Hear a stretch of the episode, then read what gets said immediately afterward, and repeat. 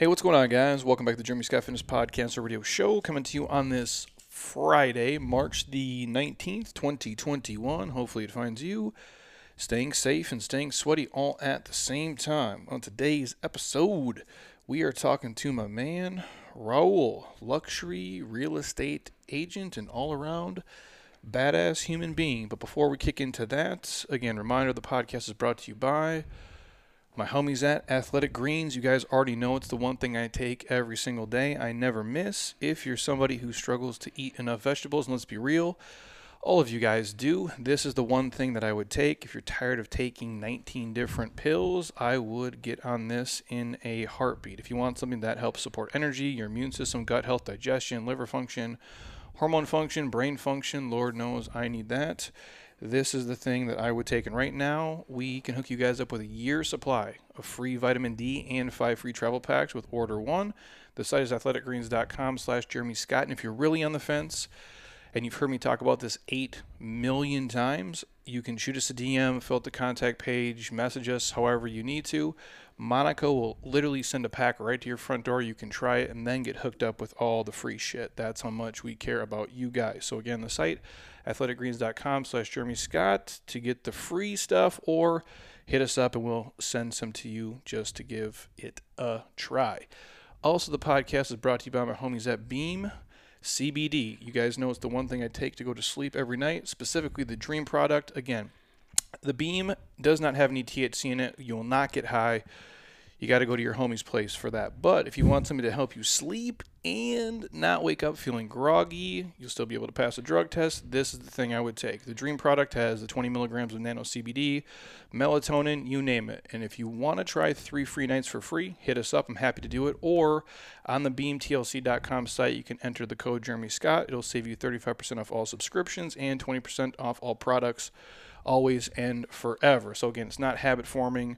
I feel arrested. I wake up. I don't feel like, you know, when you take like NyQuil or Benadryl or anything that gives you that groggy feeling, this has none of that. So that's why I've been taking it consistently and I feel great. So if you guys have questions, hit me up. Otherwise, the site, beamtlc.com, and then the code is Jeremy Scott for all of the discounts. Now, my man Raul is here today, and he has earned a ton of accolades as a top sales producer.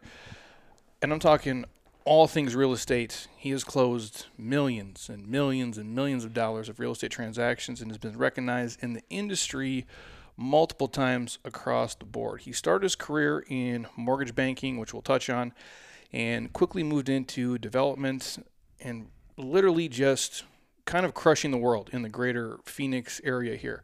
And so, as the Arizona market has kind of evolved, he started a niche in foreclosure properties.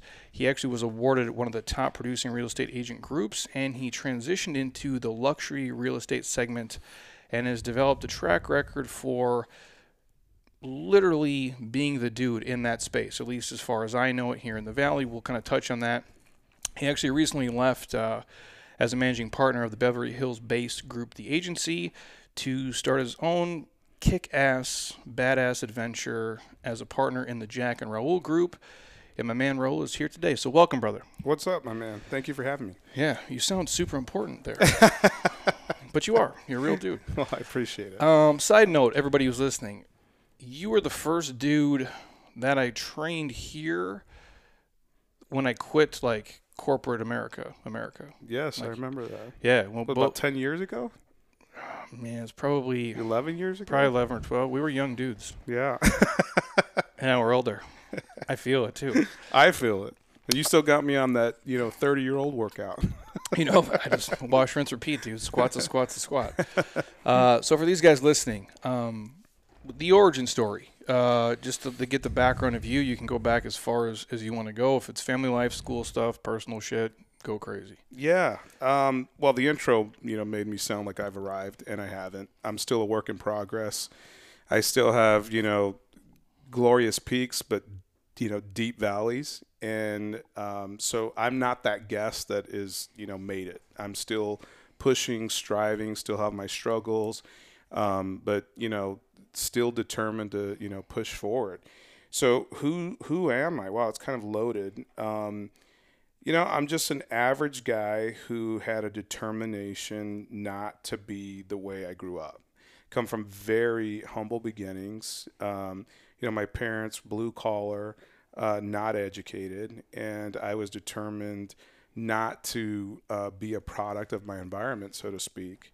And I knew that from a very, you know, early age, and I just wanted to strive to be better so that I could help people and, um, you know, give back to what was not given to me, um, essentially. Um, grew up very poor. Uh, grew up here in Phoenix in the West Valley. Um, when I mean West Valley, I'm talking like 35th Avenue, McDowell. And for people who've never been here, it's the it's the avenues. Yeah, Like it's if- ghetto. I don't. Yeah, I don't. Want, I, I don't want to say it, but if you live in the avenues, it's it just is what it is. Yeah, I hear you.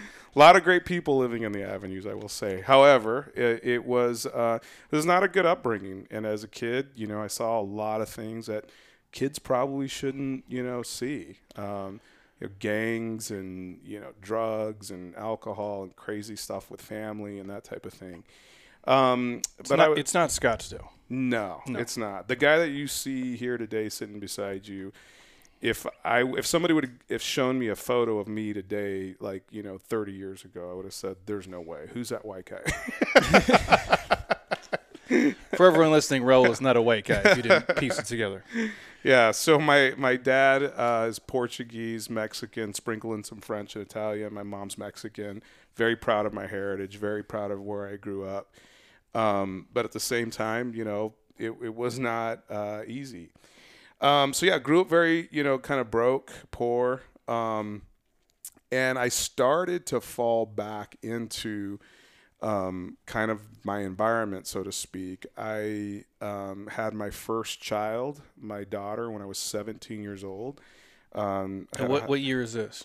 This is 1992. That's not like normal yet. Like now, it's like people say it. It's like, oh, okay. I mean, I mean, I, I hate to say that, but like now it's like normal. Back then, it was still that's fresh. Yeah, she was born on uh, my prom night, as a matter of fact. That's crazy. And it was funny because all my teachers and everybody back then thought you'll just you're going to either end up in prison or dead, and like you'll never amount to shit. And um, so, but it was actually life changing. Instead of me saying, okay, you know, I have a, a child at 17, and I'm just going to, you know, fall into, you know, what I was used to. I, it made me actually more determined. Um, and then, uh, of course, you know, young, kind of dumb. Uh, that relationship didn't work out, and I got into, I jumped right into another relationship. And this all goes back to the dysfunction of the way that I was brought up. And I ended up getting married to another lady um, at 19. So one Ni- mother at 17. Yes, nice, mature. At 19, you're very mature to be married. I get it. Yeah. yeah, Yeah. right. Got married when I was 19, had my son when I was 20, and then had my youngest daughter when I was 23. By 25, I was divorced with three little kids. So think about that. 25 years old, divorced, three, kids. Three kids, two Yeah. different Two different moms. women. Yes, Yeah. it's a good. You got a good, strong base for success here. I think that's how you map it out. That's crazy, dude. Oh, just wait. It's going to get good. Let me just throw in all the other stuff Yeah. that people may or may not know about me. Um, so, in, in, in a nutshell, who I am, and then we can get into some detail about it. It's, it's pretty um, non conventional. So, um, I'm a teen dad. I'm Latin, so I'm a minority teen dad. For a while, a single dad, um, gay, um, conservative, Republican. I mean, everything that society says that doesn't kind of go together, that's me. It doesn't really fit. it doesn't. Well, just being a gay man with three kids that are yours is not the probably the. the It's not the, typical. No. Yeah, yeah. People are like, "How did that happen?" That's crazy, dude. It is. It's it's just it was nuts. Um, so I grew up in the West Valley and had kids young and was divorced with three kids by 23. Um, and then just started, you know, exploring what I thought I was, and it was difficult because I, you know, come from a very conservative Christian background. Still hold those values very near and dear to my heart. Still love God and all that. I don't. I don't belong to you know an organized religion, but um, and I don't you know preach to anybody, but I know where my source of strength you know comes from, and that's you know Jesus Christ. Um, and the and and what it what's fascinating about this piece, Jeremy, is that I just feel like I've always been kind of an outsider, and what that is is you know, I was too white for the Mexicans. I'm too Mexicans for the white folks. I'm too gay for the straights, too straight for the gays, you know, too gay for the church, too church for the gays. I mean, he was like, where do I fit in? You know what I mean? Well, and it's crazy. to carve out my own shit. Well, yeah, it doesn't really. None of that fits together. Like, and again, nobody has to. Like, we're all, and that's what. What if we were going to say politics, like people go, "Oh, you're left or right or red or blue," all these things. Like, most of us live in like this weird middle space, like on a lot of different things. But in life in general, it's like you don't fit in, but we try to kind of fit these narratives and these molds, and you clearly, uh, obviously, do not. Like, I guess the question is like when you're when you're younger obviously growing up the culture the religion like i grew up the same way like in the catholic church there's certain things like they're just not cool with. You know it's like do you feel like when you're like a young dude you're like i am gay but i really can't say that i am like how does that work? Like as you're growing up like because w- when you're a kid right like it's just and you're around a bunch of dudes especially like our age group or like younger in the 90s it's like there's a lot of like negativity towards being gay. Like it's not like it is today. Yeah, it really is. It's way different. Um, you know, I, I always, you know, had an attraction to gays. It was just, or to gays, to guys, yeah to gay guys. yes Um, there was always this this attraction. Of course, when I was younger, I didn't know what that was because I was a kid. I didn't know anything about you know sex or anything like that. Um, but then as I got older, I just found myself. I was more at ease around a guy. I felt like dating was a lot of work when I dated women. Um, it is yeah and now I'm finding that dating guys is a lot of work. But um, um, yeah, I just I always just had this natural, you know, way about just you know being more attracted to guys and you know girls. Um, and it's funny because I always tell my kids, you know, when they when they're being you know assholes. that you know you almost didn't exist. There was a small window, and if I would have figured who I was out prior to the '90s, You wouldn't even be You here. wouldn't be here. yeah, That is crazy. so it's funny. Yeah. So, anyways, um, it was through some of those struggles that uh, I realized, you know, I got to make money, and I was not educated. I had kids young, so I finished high school, and that's where it ended. And I took an inventory on, you know, what my God-given talents were, from you know little things to big things. Um, you know, some people say you have a nice smile, so I jotted that down as a positive, and some people say, you know, you speak well, you know, I jotted that down as a positive. And I realized that you know one of the passions that I have was sales. And initially, I was going to do you know car sales because I thought I got to make money, I got to support my kids, and I got to make a good life for them. Long story short, it just led me uh, to mortgages, and then that led me into uh, real estate, where I became an agent for a new home sales company called Ryland Homes. And in my first, um, you know, month as a salesperson back in 03-ish, I sold 17 homes, and I just kind of became the darling of our division for you know Ryland, and and I loved it. It was like uh, I got a high off the deal, the thrill of the deal, and uh, and that, that's where I started my career. Was you know the guy that sat in the model homes and showed you around when you came in, and then the boom happened, and it really, I mean, I think I had made more money that I could ever dream of. I think my total debt at the time that I would be stressing about was like, you know, $10,000 and that included credit cards and car payments and all that. And I remember my first commission check was like $22,000 and I like I, when I got that check, I literally sat in my car and I just cried because I'd never seen so much money in my life. what year is this? This was 03. And how old are you? I shit, I don't know. I'm 46 now. Do the math. I'm trying to think. How old am I? You're ten. We're about ten years apart. Yeah. Years apart. So, oh three. You're 30 years old, around 30ish. maybe? yeah, yeah, And you get a check for 20k, yep. and you'd never seen that before. Never seen that before. It's crazy sick. 'cause remember, like my dad paid off his house, Mm-hmm. and I don't think my dad's ever made over 50 grand in a year. And it was like before I moved here, so probably like right before, like oh, se- like when the world's melting, like 07, 08.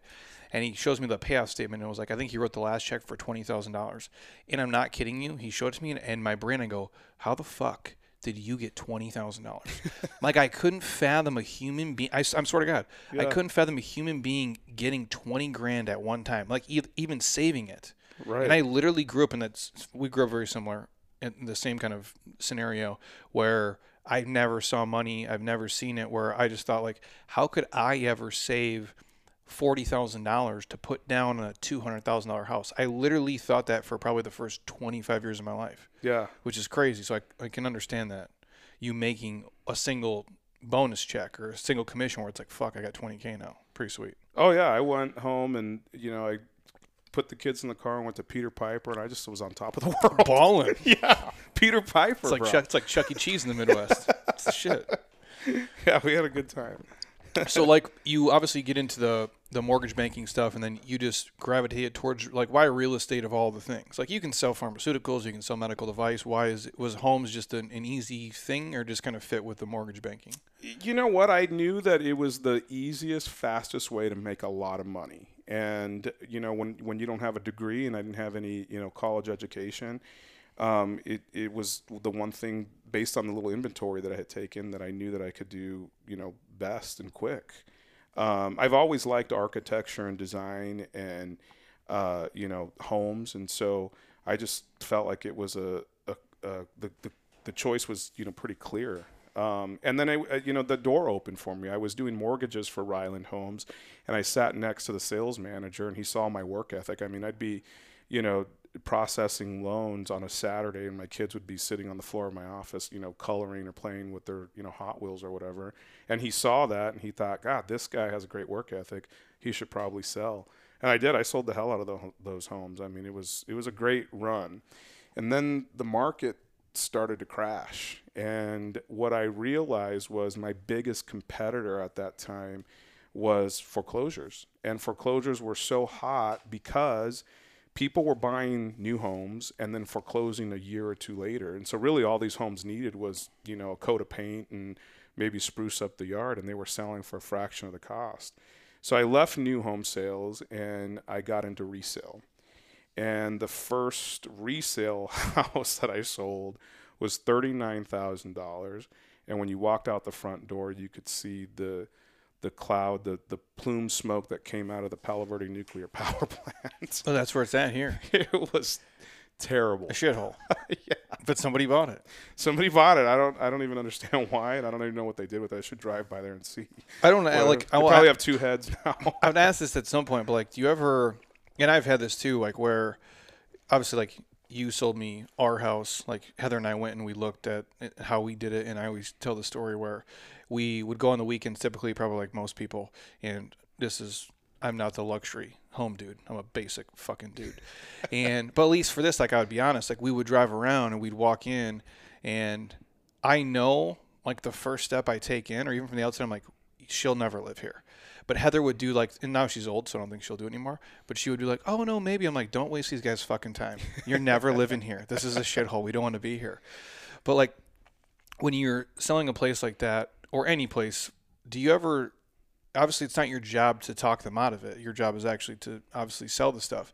But when you're you're showing people some stuff, you're ever just like, hey, bro, this is not the place for you.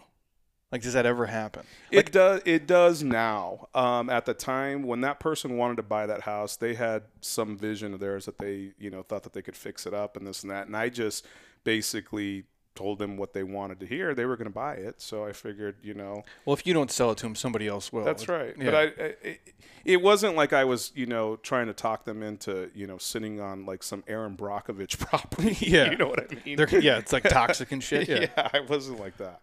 Um, but it just goes to show you how hard work, good mindset, you know, can bring you far. So I went from selling a thirty-nine thousand dollar home to, you know, uh, by the power power plant to, you know, multi-million dollar properties today, and that was not, you know, an easy transition in and of itself. So you start selling for this company, and then you eventually leave them.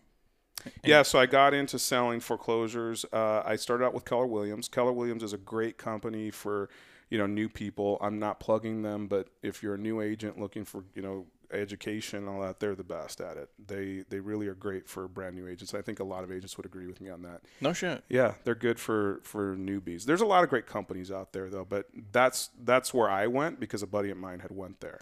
So we did these foreclosure properties, and I don't know if anybody has ever heard of the uh, a movie called The Big Short. It's a great movie. Yeah, that was what I was doing, and it that shit was real. I mean, I had guns pulled on me from people that had been foreclosed on, and I had people crying. I had you know all kinds of crazy scenarios because when you do a foreclosure property, you're there from, you know, cradle to grave. Like you got to go to the house if they're still living there. You have to say, you know, you've been foreclosed on you know, you got two weeks to get out, and I would hear all kinds of stories, or they'd be pissed off, threatening to kill me.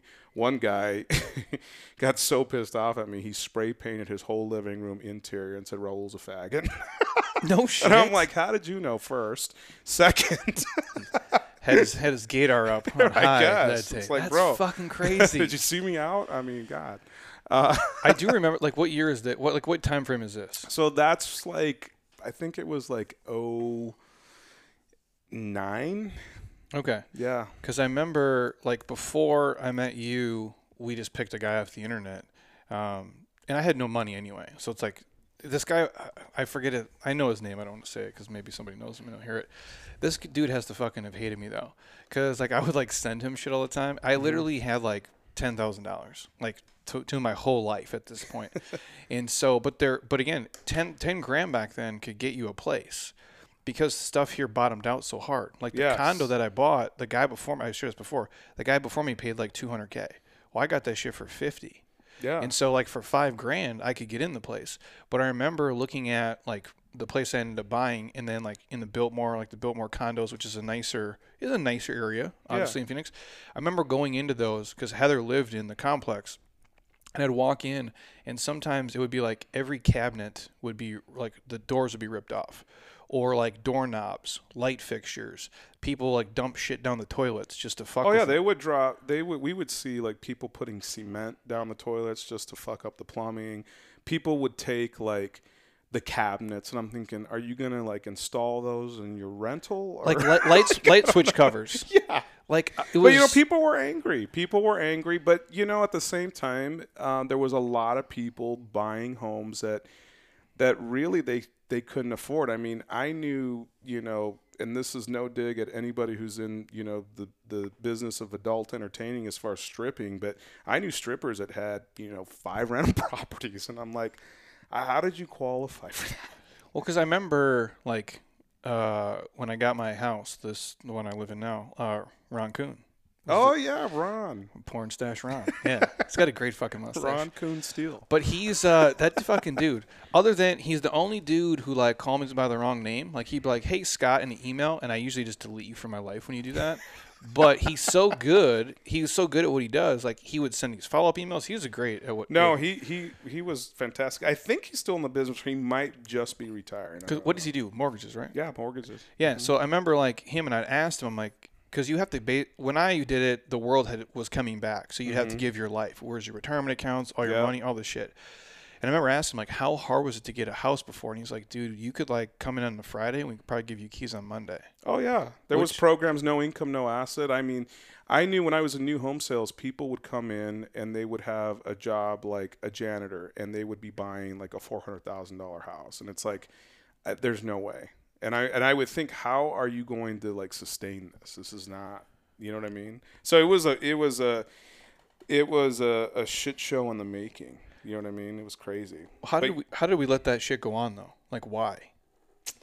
I think it really boils down to greed, and I think that the that movie, The Big Short, like hit it right on the head. Like it just it, people just got greedy. Mortgage companies, you know, got greedy, um, and people were trying to, you know, buy stuff to impress you know their families and neighbors that they really just couldn't you know do. So I think everybody played a- part, in including real estate agents. Was that so?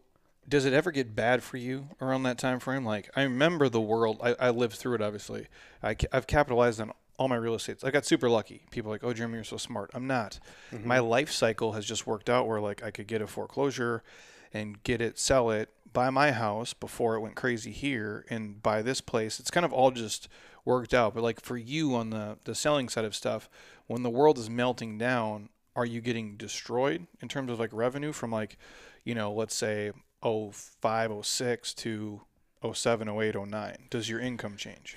Definitely, and you know, I had to make some life adjustments. Um, you know, I had my my son was going to a, a, private Catholic high school. I had to pull him out of there and, and send him to you know public school, um, and there was a lot of different changes like that. I had to cut back on a lot of a lot of different stuff that I was doing, and you throw in the fact that here I am, uneducated, and I didn't know how to manage money at that time, so I was just like, you know, what am I going to do? Luckily, I didn't take, you know, as big of a hit as a lot of, you know, real estate agents in the business. But nonetheless, um, yeah, there was a lot of adjustments that, you know, had to be made. And it affected, you know, my relationships. The, the one that I was in at the time, it really affected it because finances, you know, are the biggest reason, in my opinion, why people part ways. I think You it's the know what number one cause of divorce. Yeah. Is uh, money fights or money problems. Yeah. So you talking like you losing half of your salary, like half your income? in Oh, yeah. Or eh, more. If not more. Yeah.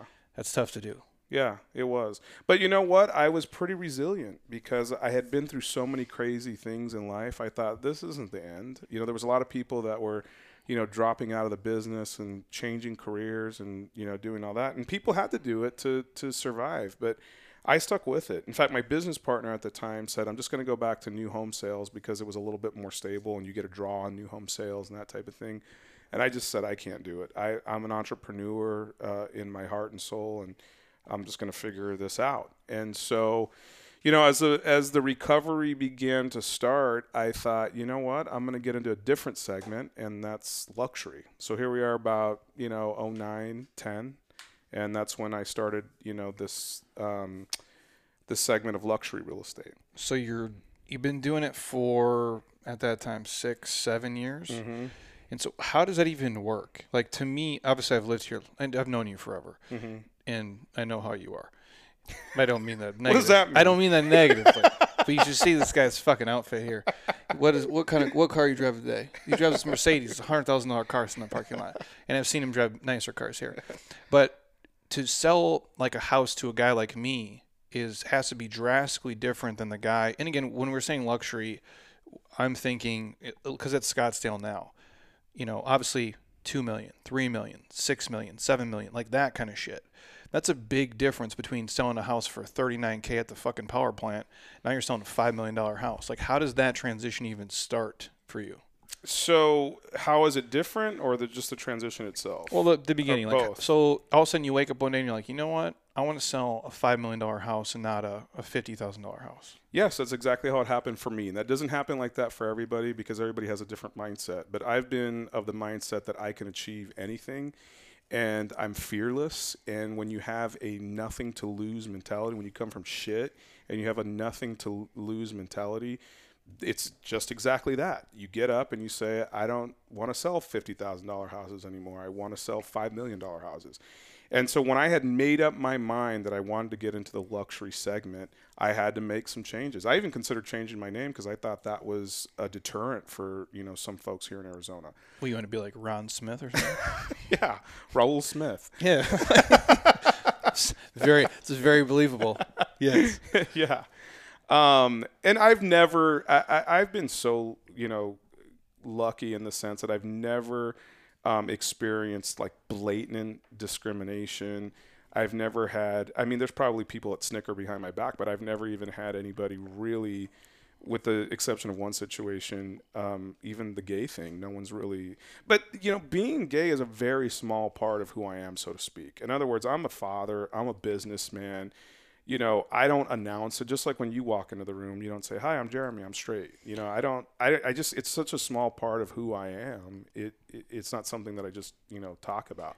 That could be another reason why I've never experienced any kind of weirdness with the gay thing. Well, like I don't, and I'm, I'm just, I'm, I'm a dude from the Midwest, so I don't notice anything. I'm in, like Heather, be like, I got my hair cut. I'm like, I don't, unless I see the bill for 400 bucks, I don't give a shit. I'm a fucking dude. Like we don't care about anything. But I do remember like when um, I for, so you're working for yourself at this point in time, I think, when I met you, mm-hmm. probably, or for Paramount or Yeah. So Paramount was a as an entity that I started, so I was working for myself. Yeah, so I remember you gave me the card, your business card, and I brought it home and I showed it to Heather and she's like, "Oh, he's gay." and I'm like, "I'm 25." I'm like, "What?" I go, "What?" I go, "I just met the dude." I go, "Don't think he's gay." I'm like, no, I think like his wife lives there or something. He's like, no, he's gay for sure. I'm like, oh, okay. It was that suit. Yeah, she knew. I think it was your haircut too or something. yeah. So she No, knew. everything's perfect all the time. That's how she knew. Because he's way too. He's way He's too. way too put together. he's way too fancy. Yeah. Yeah, fancy. I love that word. So you're selling the, the stuff, and all of a sudden you wake up one day and you're like, I'm gonna sell expensive stuff, but there has to be like a, a shift there. Like I can't imagine. So I started going where that clientele went. I had to figure out who my audience was, and my audience was going to be affluent people that could afford, you know, a five million dollar home. Where do they go? Where do they hang out? What do they do? And I started doing that. I I got a, a membership at the Village. Um, I started going to you know places like you know Steak Forty Four and all the other places where you know that are positioned in affluent you know neighborhoods. And I just started networking. I mean. I, you know, I've been told that I have a personality that draws people in, and so I used that um, God-given talent to do that. And I would just start talking to people. You know, even though I'm gay, I'm a guy's guy. I love that you know straight male camaraderie between dudes, and so I've never had a problem connecting with guys on a platonic straight level. I've never had a problem meeting people. I love meeting new people all the time, and so I just started, you know uh, connecting and networking, and somebody gave me a break, and it just went there. I mean, I, st- I, I think my first big listing was six million, um, six million bucks, and um, It's a lot. It was, and I didn't know how, I didn't know what I was doing, but I thought I'll figure it out. That's always been my, you know, mentality is I'll figure it out. And how does it uh, how does it differ selling a, a six million dollar house compared to a, a two hundred thousand dollar house? So from a sales standpoint, where I'm at in my career right now, it's it doesn't differ. So if if somebody calls me up and says, "Hey, will you sell my house for three hundred thousand? Absolutely, I'll do it. In fact, I just took a listing in uh, Arrowhead Lakes today for three hundred eighty-five, and and that seller receives the same level of service as I would a six million dollar one. It's selling so fast right now. I don't have to spend a ton of money on the marketing, but You don't gotta do still sh- you don't gotta do shit right now. I really don't. people people are being dumb. They're waiting thirty cars deep to buy a house, paying over asking. I don't understand it, but Yeah, so uh, you know they still get professional photography. I don't, you know, you know, use my iPhone, even though iPhones have come a long way with you know photos. I still hire a professional photographer. We have beautiful collateral that's printed. You know, we'll do videos and you know we'll promote it on social media, et cetera. So that is the same. As far as the the client themselves, it's just different. It's like a cat and a dog. In other words, it's still there's still a set of problems with an affluent buyer versus somebody that's you know buying or selling in a lower price point. They're just different problems. So, for example, maybe I have to educate a first-time home buyer and hold their hand a little bit more on the process, or maybe I don't have to do that for you know a, a buyer or seller of a higher price point. But they also require a level of service and they have a level of expectation. Like they expect me to be at every showing. They don't want a lockbox on their house and you know that type of thing. So it's the same. They're just the expectations are you know a little different. it's kind of like uh, if I was to think of it like hotels. Like when you go, and I always ask this too. Obviously, because of Heather, I've gotten to stay at like the Ritz and all these places that my cheap ass would never really pay for. It's too much. But when you stay at like a Fairfield Inn or a Courtyard, it's a certain kind of experience and service. When you stay at a Ritz Carlton or St. Regis, it's a certain kind of experience and service, and you expect it because you're paying more for it. I think we can all kind of agree there. And it's probably like how it is with some of these people, where not that you're not giving the, the best service you can at the courtyard, but it's different and you can get away with more shit. And I don't mean it like that though, but if mm-hmm. you're like saying, hey, Jeremy, I'm gonna sell your condo, which you did for me for like a hundred grand or whatever it was back in the day. Yep. I don't give a shit if you put a lockbox on it. Just tell me when they're coming, I'll fucking leave. Yeah. But if that thing was three million bucks, I can understand where it's a little bit different. But even then, man, my philosophy on that alone has changed over the years. Now, even if it's a three hundred thousand dollar condo, I still show it, and the reason why is because no one, the, the the buyer's agent does not know the condo like I do. Even you know, no matter what.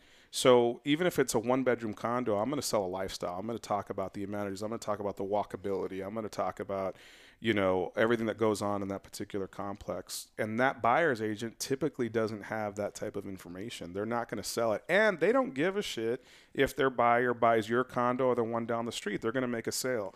But if i'm there and i can sell them on mine they'll buy mine versus going down the street. So we do i would say 99% of the time we do show the the property even if um, you know it's it's a three hundred thousand dollar condo or not. That makes sense. I mean, it's Yeah. just it's for you to put the time in and actually to get it sold as opposed to let it just sit there and, and hope. It makes more sense in my brain anyway Yeah, for you to do it that way. And Yeah. how hard and how hard is it? it isn't. You just show up. Yeah, But real estate people, some of them are lazy. yep. It's there like- is. It's like fit. It's We're not all the same. No, I was gonna. well, in the example I always give, fitness to they parallel each other because the barrier for entry to do real estate is not that hard. Nope. I could probably go past the test relatively quickly. I don't know what the fuck I'm doing, so I wouldn't tell anybody to trust me to sell. Probably the most, and that's the crazy thing too. And I'll get to that in a second. Fitness is the same way. You could go get a cert probably in a month. I mean, mm-hmm. I'm sure like the CrossFit shit you can probably do in a weekend. The other ones probably would take you a month. So the barrier for entry is, is really easy. And I always give the Bobby Flay Waffle House example. Like the guy at Waffle House is a chef and Bobby Flay is a chef. They're not the same. Right. And real estate, to me, I'm not telling anybody what to think, and you do what you want with your money. But if your, you know, your cousin Ricky is a real estate agent and he does it part time, why would you trust his dumbass with the most expensive thing you're probably ever going to buy and sell in your life? For most people, their residential property that they live in, because they're probably not going to buy commercial stuff. They're not going to have multiple rentals or like a duplex or multi-unit thing. So what they live in is the most expensive thing they ever buy and sell, and they're going to trust it to somebody who does this shit part time. Right. That's just saying that should make you like freak out if you're doing that. Yeah. It's crazy to me. You would get somebody who this is their life. This is all they do. Because there's differences. Because they can fuck up a lot of stuff, I imagine. oh yeah, big time. So when you sell something that's six million bucks or five million bucks, somewhere in those price ranges, the the pool of, of buyers is a lot smaller. Um, yeah, it's smaller than than you know the average. I think the average is you know between five and seven hundred in our market, but yeah, it's definitely a smaller audience. And does it take longer or about the same? Or I mean, obviously this the, the Scottsdale Phoenix market is crazy right now, but does it typically take longer to sell something that's seven million bucks, eight million bucks, three million bucks? I'm sure there's like a sweet spot where it's two million, it sells here in two seconds. If it's six million here, it takes a little bit longer. Yeah, I would say the sweet spot is you know one five to two five. You know sells on you know regular time frame. Anything over three million could take a little bit longer. Depends on you know the market conditions, but yeah, typically takes a little bit longer because, like you said, the the audience pool is is shrunk. You know, not everybody can afford to buy you know a seven million dollar home, and there's times when we've had to go outside of the market to find you know a buyer, and so we have to be more aggressive with you know our marketing campaigns and our PR and you know that type of thing. What does that mean outside the market? So we've gone to you know LA and we've gone to you know different uh, market areas and we've advertised and we've networked with brokers in those markets to you know see if they have somebody that wants to buy a second home or if they're sick of the high taxes and you know whatever market that's higher than you know Arizona and we just get on the phone and we hustle. We've developed a great network of um, you know brokers where we could call from New York to Miami to Beverly Hills to San Francisco, and really you know reach outside of our uh, market to find a buyer for a seller.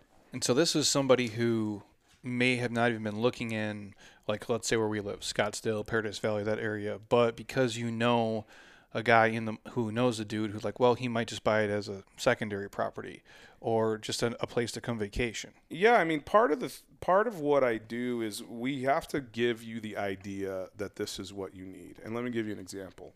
So I have a great, fantastic stylist at Neiman Marcus, and what she does, because she knows I like fashion, she will just send me the latest Christian Dior high tops, for example. I may not be thinking of buying those shoes, but because she sent them to me on a Friday, I'm like, those are hot, gotta have them. I'll take them. What do those running a guy? I don't even know what you're talking about right now. What is it? They're like some what are they like a hundred bucks? There's yeah, right. What does that cost? Just give me the number. Uh, the ones I have on right now are twelve hundred bucks. Those are tw- I know you're dying right now. I when you when I walked by you when I came in here, I thought those were uh, Chuck Taylors, bro. No, bro. You paid twelve hundred dollars for those shoes. yeah, What do they do? Make you faster? They're like Air Jordans. they don't do anything but fuck with my self esteem. I mean, what the hell, dude? See, that's what I'm talking about. This is the crazy shit here. The opposite of what. Well, I'm wearing these NOBULLs. They're actually free, I think. Those are badass. Yeah, they're tight. But um, I think I paid zero dollars for this whole outfit. Well, this twins hat I bought. This is a Jeremy Scott T-shirt. Yeah, we're uh, we're about the same. So you basically do what the, you just reverse engineer. You're doing what your sales lady does. That's exactly what we do. So if you know we have a, a, a you know high dollar property that's on the market, we just start you know, and we also send it out to you know brokers. Sometimes they have somebody looking, and you know we'll send it to the, to a broker, and they'll say, "Oh gosh, this would be perfect for." you know, so and so. In fact, right now I have a property that I'm bringing to market, and I did just that. And uh, the agent that represented Michael Phelps and a whole string of athletes, she called me up and she said, "I this is perfect for my client." And if I wouldn't have put it out there in that manner, she would have. I mean, she would have taken them somewhere else. So it's a hustle. You know, real estate is not rocket science. I mean, I think that's why so many people get into it, but it's also not easy. No, and imagine when you say broker, like to somebody listening, what's what do you? So real estate agent. So there's two. There's two. Um, so a broker is somebody who's received their broker license, and it's just kind of what we call all agents. So there's an agent, and then there's a broker. What's the difference? The broker is uh, the broker of record is actually responsible for everything legal. So they have all the liability. An agent does not. An agent is pretty much invisible. So if an agent fucks something up in a brokerage, they always come back to the broker and the the brokerage is the house, basically. Yeah. So if you're if I'm, you know, working at Keller Williams, they're the they're the house. Yes, but there's also associate brokers. So if I can be an associate broker and not be the designated broker. So an associate broker is an, an agent that has their broker's license that is just selling, right? And then the uh, broker of record is the one who's responsible for the brokerage from Okay. the legal and you know compliance aspect. Makes sense. So if we just go to across the board here, just so I can have this, the cheapest house you ever sold, thirty nine thousand. Yes, Most expensive. ten million. Is that here or no? Yep, Where at? This is close? Arcadia. That's so crazy, dude. Look at- We I don't live that far away. Yeah, I I, know to- you live a few blocks south of. I that. used to live by your old house before you guys sold it. And how much did you sell that house for? six million. Six million. And the, that guy. and paid- that was a that was a, a, a break for that buyer, believe me, because there was twelve million in it. that's a sick house. Yeah, beautiful. Cash. Yes, That's crazy. Some dude's Mm-hmm. like, I'm gonna buy your house for six million bucks cash. it's actually very typical on those price points. I would say ninety percent of the time um, on higher price points, it's cash.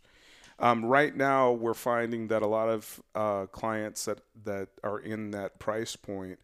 Their financial advisors are telling them to take a loan because money's pretty much free right now. Rates are ridiculously low. So there are some people that are doing some financing right now that wouldn't usually do it. Um, but for the most part, I would say 90% of our clients are cash buyers. Just because they're that balling, and they're like, "What's two million bucks or three million bucks?" Yeah. That's crazy. Yeah. I remember going to your. It was like your. I think it was your Christmas party. It was like your last party you had there, Yeah. and you had a valet, Yes. and I didn't use it. I, I probably told Heather, I'm like, we're parking down the street. I'm not doing that. I'm not getting embarrassed up in this bitch. Because your driveway was like cement squares with perfect grass in between. Part of it was, and then it was gravel leading up to. Yeah, your the garage at that place was cleaner than like the floor of my house. It was crazy. I'm like, I'm not valeting here, dude. This is too much. It's way too fancy. How many fireplaces were in there? Oh God, there was I don't know eight. It was cool though. Like it's Yeah. it's super neat. Yeah. But yeah, that's and I live two minutes from there. The Yeah. fact that like and that's the crazy part about living. That's any major city, I guess. But you can live in a place where there's a, a six million dollar house and then go two blocks away and here's a house for five, six, seven hundred thousand, Yeah. and they're super close together. It's insane. It Here. was insane. Um, so if you look at, and obviously nobody can predict the future. I don't know. Like all I know is the market's here, and then I can hear from uh, obviously friends of ours. Uh, it's crazy here what's happening. Like with the amount of influx of people coming here, how things have skyrocketed in price. Like this building we sit in is now worth double what I paid for it four years ago, which is nuts to to say. Which is super cool in one note, but kind of freaks me out a little bit.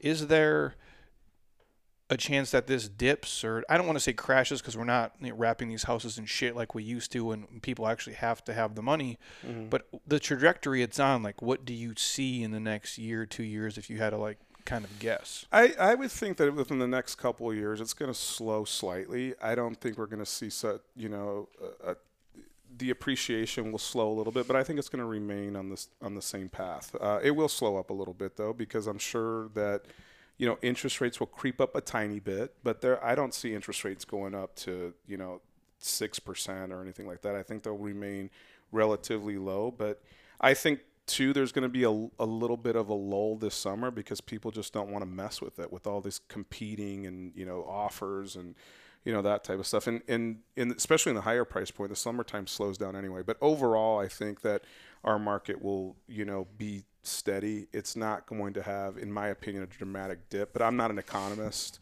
i'm just telling you what like boots on the ground would tell you you know what i mean Well, yeah, because then I look at it like I lived through obviously the meltdowns before, and I understand why it happens. The guy who I took advantage of obviously couldn't afford it. Either mm-hmm. he lost his job or that payment was way too big or whatever it may be.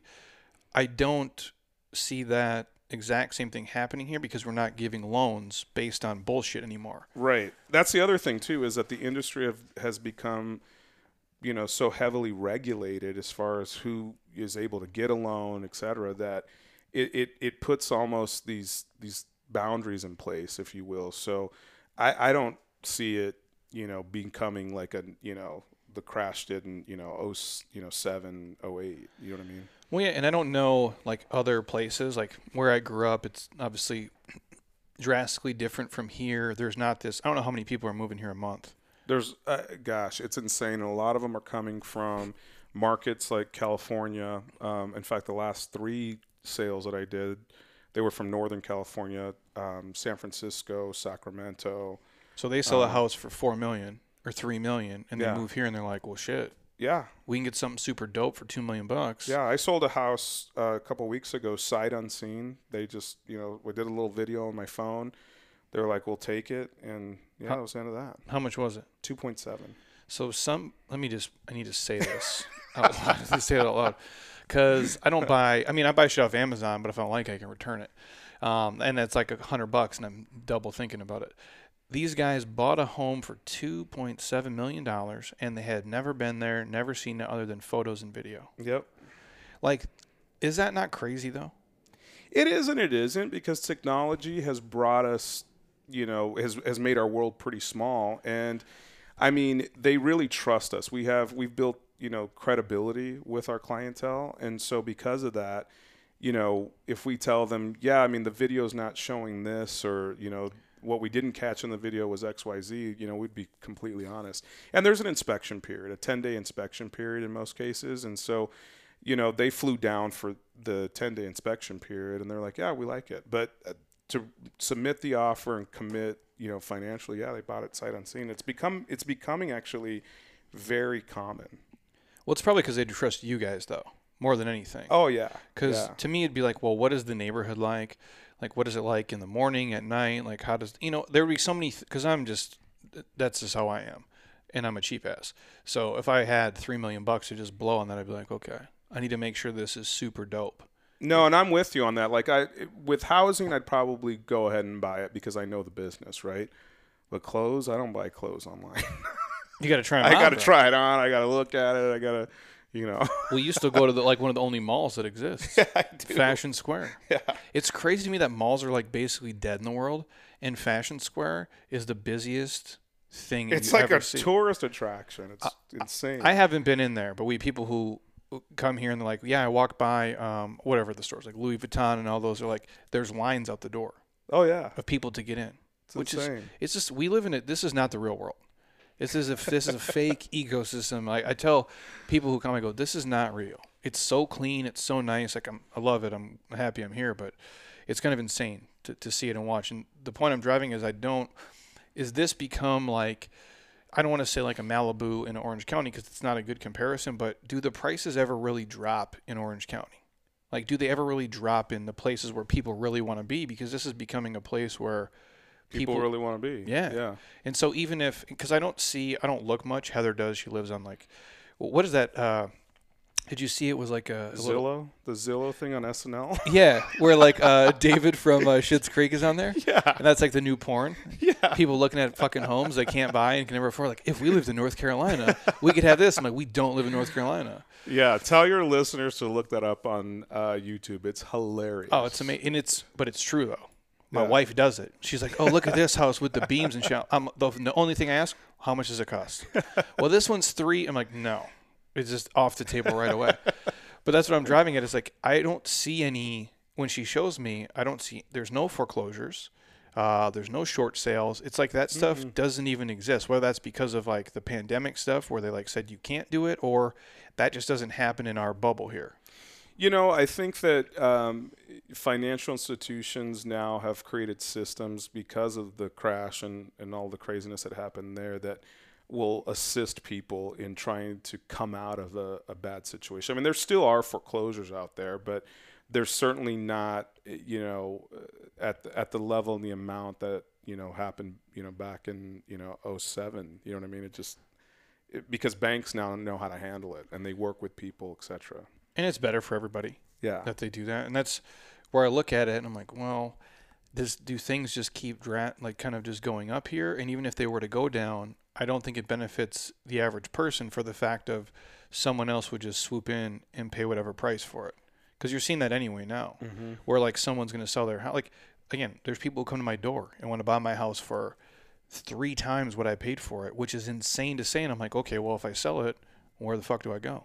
Right. like it's just it's it's become so escalated where like the entry point to be where we live is like seven hundred thousand dollars, six hundred thousand dollars. A mil- does it get to a million dollars? So what our strategy is is with people who we think are in that situation, like they're considering selling, but they don't want to be hassling because they don't know where they're going to go. Just like you said, what we do is we present them the option of where they're going to go first, and we'll give them four or five choices, and we'll say, "Do any of these appeal to you?" And they're like, "We love that one," and then we'll do the deal on the new house and then sell the old house, so that way they're not feeling you know displaced. Yeah. But that can't be for everybody because there's you know the average person can't qualify for the new loan if they have the old one there. Do you know what I mean? But then in those situations, It's like contingent on if they sell their house. we'll, then we'll do a contingent or we'll you know find a cool rental for them in the meantime or you know whatever. We'll, we'll you know we're very solutions um, driven. Like our mindset is of you know let's find a solution to their you know their issue, their problem. because the inventory here is crazy low. Very low. It's insane.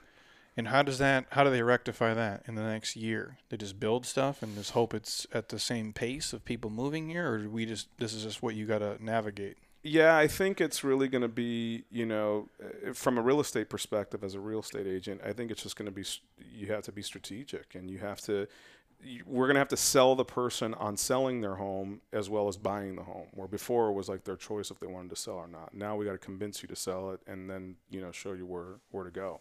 I think that inventory will, you know, pick up. I think that people, especially with everybody working from home, a lot of people are remodeling, but a lot of people are using this um, this equity increase, if you will, to cash out and go buy something else that they really like, maybe in a different area that they always wanted to live in. Just keep on financing everybody. Oh, God. Let's just keep going down the rabbit Hey, hole. somebody's gonna do it. Let me be that guy. you know well that's what i say i'm like if they're gonna do i'm like you might as well be the person because it's gonna happen whether you want to or not Yeah, that's why like that. That's a Kris Jenner philosophy. yeah. well i say i would be the worst realtor ever it'd be like jeremy this is what we want to buy i'd be like well i don't know if you guys really need that i think maybe something cheaper would be better for you.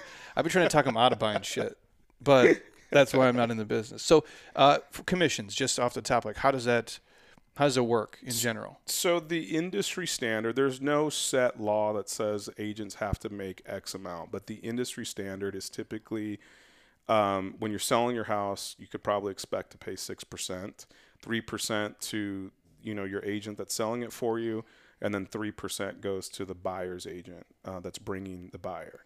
Um, that's the typical. I typically don't discount my commissions because I know all the marketing and everything that we're worth.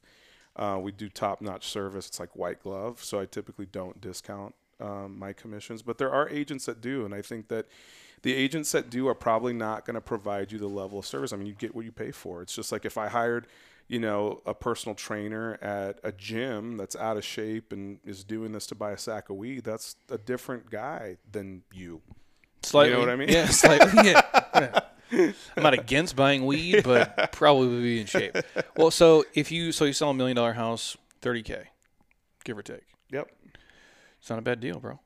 No. Not bad. So if you're working, so when the when you first starting out and you're like you're at a uh, a Keller Williams or a Remax or somewhere like where the house is there, the house takes a cut, I imagine. Yeah, they uh, and different brokerages work different. You know, the the splits can be anywhere from a 50-50 split where you get 50% of the commission, the house gets 50%, all the way up to, you know, 100% commission and you pay, you know, a, a processing fee if you will to the house. Um, it just depends on on the brokerage and, you know, what they're offering and what works for your business model. And so now you're you got a new group now. You started, Yes. Yes. and that's you and Jack. Yep. Anybody else? Uh, yeah, we have a team of about five agents, um, very knowledgeable, uh, young hustlers. And when I say hustler, I don't mean that in a negative way, like they're going to hustle you into buying something you don't need. I just no. mean Grinders. grinders. Yeah, they they they you know they're ethical. They want to sell you a home. They're very knowledgeable in the luxury segment. And you know, I think for us, we're shifting. You know, a lot of times we Jack and I got pigeonholed into not getting certain segments of the business because they're saying, you know, you guys only sell these really high-end houses. You know, how are you going to sell my five hundred thousand dollar you know property? And so now we're really focused on just offering excellent service across the board. So if you have a five hundred thousand dollar property, you know you're going to get treated the same way as if you have a five million dollar property. Well, I think it would only help, wouldn't it?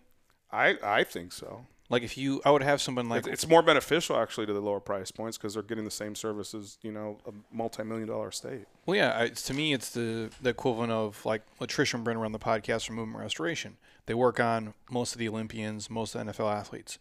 I'm assuming if you can take care of the NFL dudes, you can work on me Oh yeah, because like these are it's the highest level, and Yeah. essentially selling something for 10 million bucks is like the highest level. So if you can do that correctly, you probably can do the same thing for a place that's you know a fourth of the size and has less moving parts. yep. So the biggest, if there's a misconception about real estate agents in general, if there's one that you guys, a narrative that you fight, or things that you hear, or just general things, or no? Uh, yeah, and I think what it is is that we make a lot of money and we don't do anything. Again, real estate is not rocket science, but we do this day in and day out. Uh, we meaning me and my group, and there's a lot of other agents that this is their livelihood, this is their full time job. Um, and so there's some there's some navigating and some advice that needs to you know be had to go into it. I feel like you know reality TV shows um, have painted this picture that everything works out, it's perfect all the time, and it's easy, and it's not always like that. There's a level of st- strategy. There's negotiations involved. Um, there's a lot that you know goes into a transaction that you know we earn our commission you know 100% but i think that's the biggest misconception i think that's another reason why a lot of people are like oh i'll just do for sale by owner or, or i will you know i can get my license and you know i can handle this and you know sometimes you can if you're relatively intelligent but you know when you're doing this day in and day out uh, it makes a difference Which just seems like it'd be a hassle too. Like um, there has to be some, there'd be things I would miss. Like I only have the bandwidth to do so much. It's why like I don't watch the news. I don't follow politics really close because if I do, I wouldn't be an expert in this in what I do. Like I don't have. I'm not that smart. I don't have the the, the the mental capacity to be an expert at my stuff and be an expert at fixing my own car, fixing my own teeth, selling my own house. That's why we work with people who are experts in their field. Well, it's like even even with you know what you do. Like, can I go to the gym and work out alone? Yeah. Can I eat right? Probably on my own if I really tried. Yeah. But you know, there's there's you're offering a service of accountability and and knowledge that. I mean, just let's talk about stretching, for example. I didn't even think that was a thing until literally like a year ago when I Thought, thought mobility was made up. yeah, I thought that's a bunch of bullshit for like like track runners or some shit. Super old people, yeah. But it's real. Yeah, it is real. And you proved it to me because I came in here with some back pain, and you're like, "Yeah, stretch this, move your leg that way, you know, put this on the box." And I walked out of here with no pain. What just you what you guys do is it's kind of like success hack or you you get us to the destination but quicker and more efficient and without missing two or three things along the way. Yeah, I mean, it's like, and, and again, another example. It's like hiring an attorney. I mean, you probably know, you know, uh, the average person isn't, you know, stupid, and they probably know a little bit about, you know, law. But you hire an attorney to dig deeper and to really try to come up with solutions for your legal, you know, need. Well, And and same with- thing in real estate. And with you guys, when people think like, oh, they're all balling out of control and they don't really do shit, there has to be times where you're, I mean, killing yourself for a particular person buying or selling a place and going to, you're, you're showing them multiple places, you're doing all this legwork that is hours and hours and hours in the back end that you're not getting paid for until a home actually is bought or sold. That's right. And there's a lot of times where I've put in so many hours that I'm thinking, you know, the guy at the drive-through window at McDonald's has made more money than I did on this deal. You know what I mean? Just going to work for the whole week. But then there's other times where, you know, right now the market's good. I just listed that little place in, in Arrowhead Ranch sold already in an hour. That's crazy right now. Yeah, and I didn't do anything. I took photos of it. I had our photographer go out, take the photos, and I have to still pay him, but I probably didn't even need to do that. That's just gnarly. But then there's times, you know, when the market isn't so good and, and, and the guys that are working nine to fives have that guaranteed check and I'm stressing out about, you know, how I'm gonna make the next deal. So it's give and take. One, if you added up all the hours, right? I always go back to every hour. Like, do I make a lot of money now? Yeah, it's super cool. But if I went for every hour that I've worked for the last 13, 14, 15 years, I make about two bucks an hour probably. because like of all the times I've sat and studied and like listened and like traveled to conferences and been part of mastermind groups or just have been here with people or when the people leave, like working on things that, that can help them be better. It's the same way with you. Like all the times like in 2003, four, five, six, you went to a restaurant and bullshitted with people for four hours. Yeah, it's kind of fun, but you could have done anything else with your lifetime, but you spent it there doing that. Right. And all that foundation is built on what you get paid for today, which most people don't understand that. Yeah, it's about building relationships. So if you have somebody who's buying a house for the first time, is there like a, a mistake that the first time people tend to make or something that they're doing that's probably not ideal? Um, I just think they're sometimes they're not educated on the process, and so we have to educate them on the process. You got to get qualified for a loan, then we go look, not the other way around. Um, you know, as far like when you ask uh, what's what's a mistake that they could make, what was the question? Well, for me, like I when I lo- I watch all these, and we'll get to it too, like these the HGTV shows. Again, I'm a different person. I listen to these people say shit that I literally have to walk out of the room like I can't even watch this anymore because I can't imagine my old man saying half this shit. Where people will walk in, and again, I understand styles and things, and I have none, and that's fine. You walk into a place like, oh, this kitchen has to go. This shit's brand new it's it's probably okay but they go crazy and even with like like uh, my mom and, and, and dave buying a place the expectations of people i think have become so fucking insane because of these shows they think everything's going to look like chip and Joanna and it's going to be exactly what they want how they want and in this price point and that's not reality for most people so that's i guess what i'm saying is like are people's expectations have you seen them become drastically different over the years? Obviously, you guys sell luxury stuff, but you sell normal things too. Or are people kind of like, eh, that's just how people are? No, I mean, I, I think there's a level of expectations that need to be set by the agent, and that's one thing that we do well. If somebody, Like if I come to you and said, hey man, I want to live, um, like where, let's say our Scottsdale, I want to live in Arcadia. Uh, I want to have an acre of property, and my budget's 700k. You're gonna be like, you're fucking nuts, kid. like, do you have to have that? Do you have to have that conversation I do. Yeah. I have to have that conversation, set expectations. And what I'll do is I typically will show somebody in that scenario the area they want so they can see what that area costs. Yeah. You know what I mean? So, yeah, I mean, it's just about setting expectations, you know, with some people. You just kind of crush your dreams right up front, yeah. basically. I Because mean, then it only gets better from there. What do you? I mean, do you tell them that like, hey, you guys can't afford this? Like, do you you pro, do you have those conversations with people anymore or no? I, I do sometimes. Um, it, it's mainly in you know the lower price points, and really what I just say is you know if if you want that particular area with you know the wish list that you provided me, it's going to cost X. I don't say you can't fucking afford this. Yeah, but that's really what I mean. That's really what I'm saying. you're saying it in a polite way. yeah. Like you guys have to come up with more money, but you don't have any. So basically, you can't live here. That's always that's the conversation we have at our house. Anytime Heather shows me anything, she's like, "This is what I want." I'm like, "Oh, you got to you're doing something different." I'm like, "Is it- "I'm not going to be working forever, girlfriend. So we got to figure this out."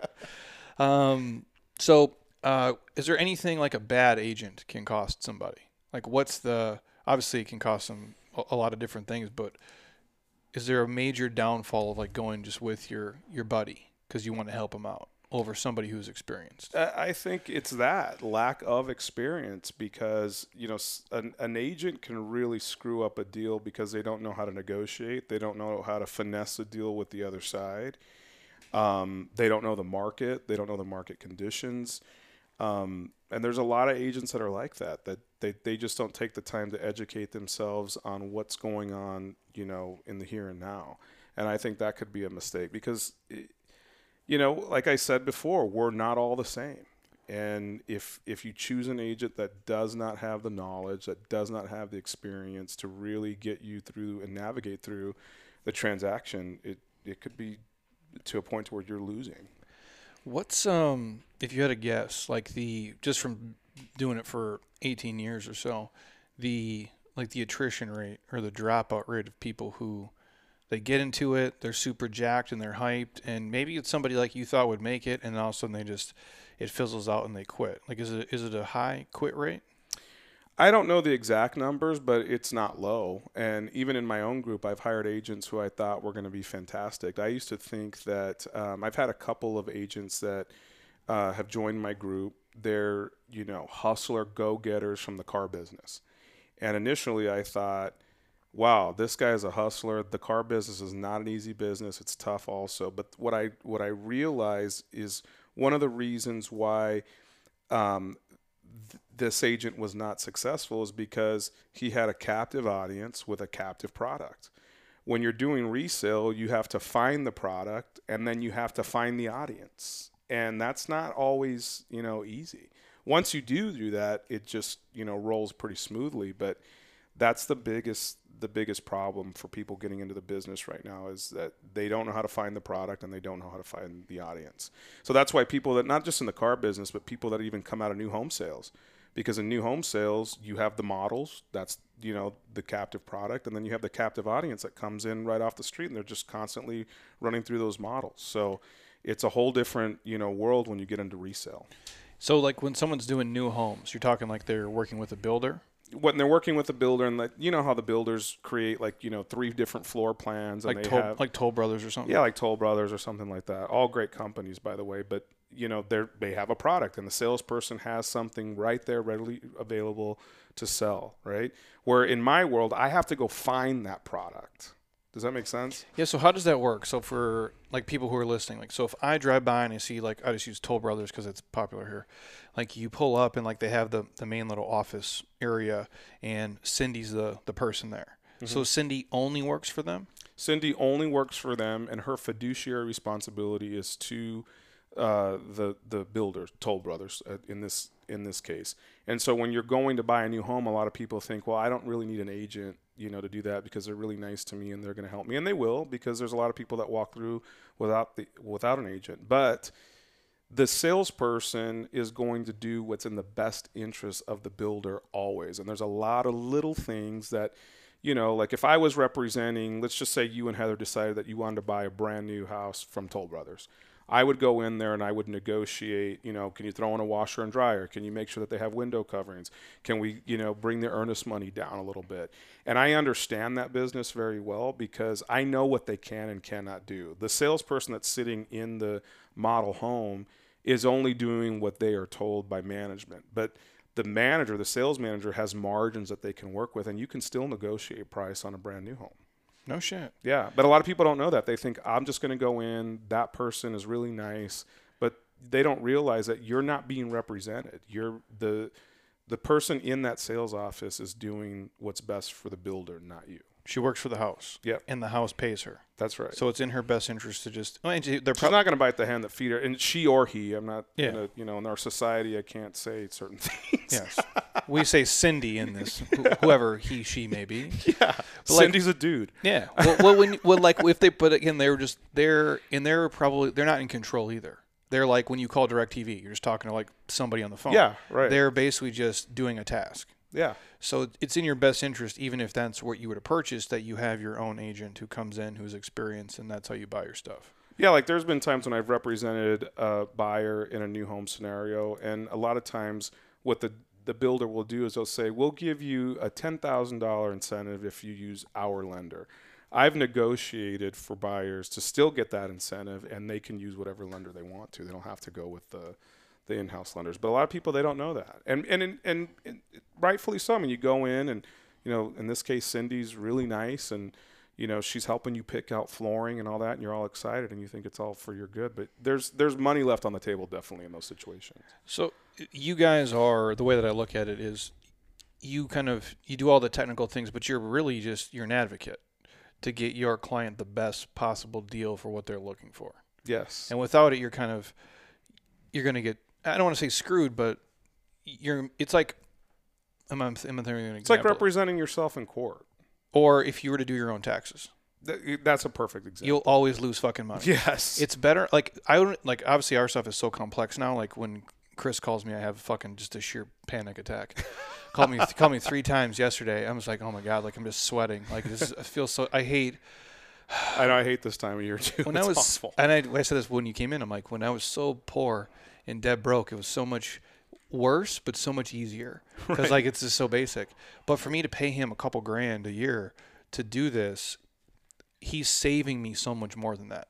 There's things he's saying yesterday that, and I and I try to be as educated as I can, and I learn a lot, like in terms of finance, mm-hmm. taxes, like how to offset things, and you know, essentially kick things down the road, and all the shit we do. This is what he does all day, yes and you guys are that version with buying a home. That's right. So if it could, so if I'm going to pay you a commission of three percent, but if I look at you actually saving me more than that, like it's a win-win for you and for me. yeah and the plus about it if you're a buyer you don't pay anything. The seller is the one who pays the commission to the agent. So if somebody were to say raul help me find a house you're not paying me anything. Uh, where i make my money is from the seller That's crazy. So when I sell my house, I got to pay. yep That's bullshit. I forget. It's been so long. Like I've lived in there forever. Uh, so for if it's new home sales versus like so, obviously they're getting fed by the house because they're selling for a, essentially a company. They're you know they work for the brokerage, if you will, or just the, the builders. How are you finding properties? You just go on like search the internet all day, or how does that work for you? You mean if you're looking for a new a new home? Yeah, well, just no, no. If you're not, so like, let's say that you know Cindy works for Toll Brothers, and I use them as the example. Oh yeah, that's and that's their says. their captive product. How Yeah. are you grabbing stuff, and how are you? You're just finding MLS stuff. How does it work for you guys? So who all work on your own? Not just you, but every guy who's uh, their little solo entity. So when we're looking for a home from a client, it's a couple ways. Um, you know, we have a network of, of agents that we have great relationships with, and we'll call them first, and we'll say, "Hey, do you have you know a home in Paradise Valley with you know five bedrooms and a four car garage, or anything coming up that we don't know about, etc." And then you know the MLS is probably the main you know way that we search. Which everybody everybody can find those, right? Yes, because the MLS then feeds to like you know uh, Realtor.com and Zillow and all of those other places. Yeah. And you know now our industry has evolved from us being uh, givers of information to interpreters of information. So, you know, you could you and Heather could sit you know online and have a glass of wine and look at all kinds of houses, or you could even stop by an open house when you guys are on you know the way to AJ's because I know that you shop at AJ's. Bro. AJ's is about right next to Whole Foods, like about the biggest ripoff shit in the world. AJ's is nice. Don't get me wrong, but so, dude, I I'm gonna tell a story here really quick. There's a AJ's. So my car was almost out of gas one day, and I'm driving down Scottsdale Road, which now I always usually take Hayden because it's faster. Because there's too many people here, and the Scottsdale Road got real fancy when you get past the air park here. I mean, Fat Ox is there, all that shit, and there's a AJ's over there, but there's mm-hmm. also a gas station. yeah, And they- Sinclair. Yeah. Um, gas is like nine bucks a gallon there, and they pump it for you. I don't think they let you pump your own gas, do they? No, they don't. Um, what the fuck is that? so I go there in the summer So yeah, because I don't want to get out. Says for the rich You people. know, I come from the ghetto, but I refuse to put my own gas when it's 110 outside. yeah, I made the mistake of going to the rich people gas station because it was a mistake. I'm like, it's too much for me. But yeah, I got caught up over there. Doing that nonsense. You had buyer's remorse. I'm like, I'm like, dude, why are you? What can I just get out of the car? He's like, no, and it was like way more expensive. I'm like, this is just dumb. yeah. I forgot where I was going with that whole story. What was I even talking about? AJ's and probably how it's like overpriced for your taste. It's crazy. um, but no, I was talking about the MLS stuff. Like Yeah. when uh, looking at stuff. Well, that's actually how I found our house. Like we had, I just found Heather found it, yeah. and I sprinted there, and you met me there, Mm-hmm. and then we put an offering on that, which was crazy. Yeah, I mean it happens, you know, often, and, and, and an example of that is a couple of years ago we sold a two point eight million dollar house, and I sold it on an open house. I was sitting this house open. This couple came in and they're like, "Oh my God, we love it." And I said, "Are you working with an agent?" And they said, "Yes." And I said, "Who's your agent?" And they said, "You know, Joe Schmo." So I call. I said, "Can I call Joe Schmo and let him know that you're interested?" And they're like, "Yeah."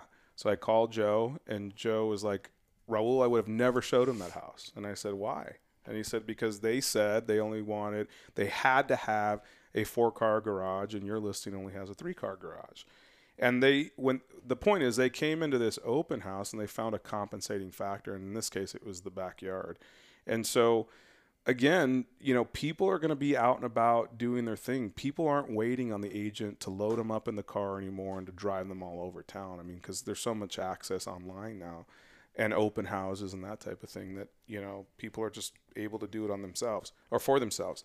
But it's the transactional part that really gets us in, and you know what what is this house really worth, and what can you get us you know down to, and how can you negotiate this? So the That's internet, where we come in. the internet's made it easier for you guys a little bit. A little bit. Yeah. Well, again, it's like, just shifted a little bit. It's shifted what we do and how we do it. well, yeah. What's the point of driving around and looking at ten places if you think eight of them are shit? Yeah. Like you just do the two right off the bat because the the photos and the tours and the things have gotten so good for the most part. Yeah. And there's more investment on our end on that in that front. So Oh, because we become Photos, yes, everything. Yeah. And it all has to be, you know, top notch, especially on a luxury property. Well, dude, it's weird though because like I'll see some stuff where and it's rare. Most most I would say most things that like Heather will show me, or like even when uh, Janet and Dave were looking for properties, Mm-hmm. most of the photos and videos are pretty good, and some of them are dog shit though. How is that still even going on? You know, I think it's It's lazy. It's because uh, that particular agent, some way, somehow, for some reason, is trying to just cut costs, and so there they are with their iPhone. And again, iPhones have come a long way. Oh, for sure. But lighting is still huge. It doesn't matter if you have a great iPhone if you know you're shooting a room with the ceiling fan light on. I mean, It's bad. yeah, it's not a, it's not a, it's not showing showcasing that home in the best light. Do you guys uh, stage stuff? Uh, we do both uh, physical and virtual. So we've had um, situations where we've had a, a property virtually staged. So what we do is we photograph the house; it's empty, and then we have a company that comes in and places furnishings in the house, and it looks real. It does not look like it's you know digitally enhanced, but that's exactly what it is.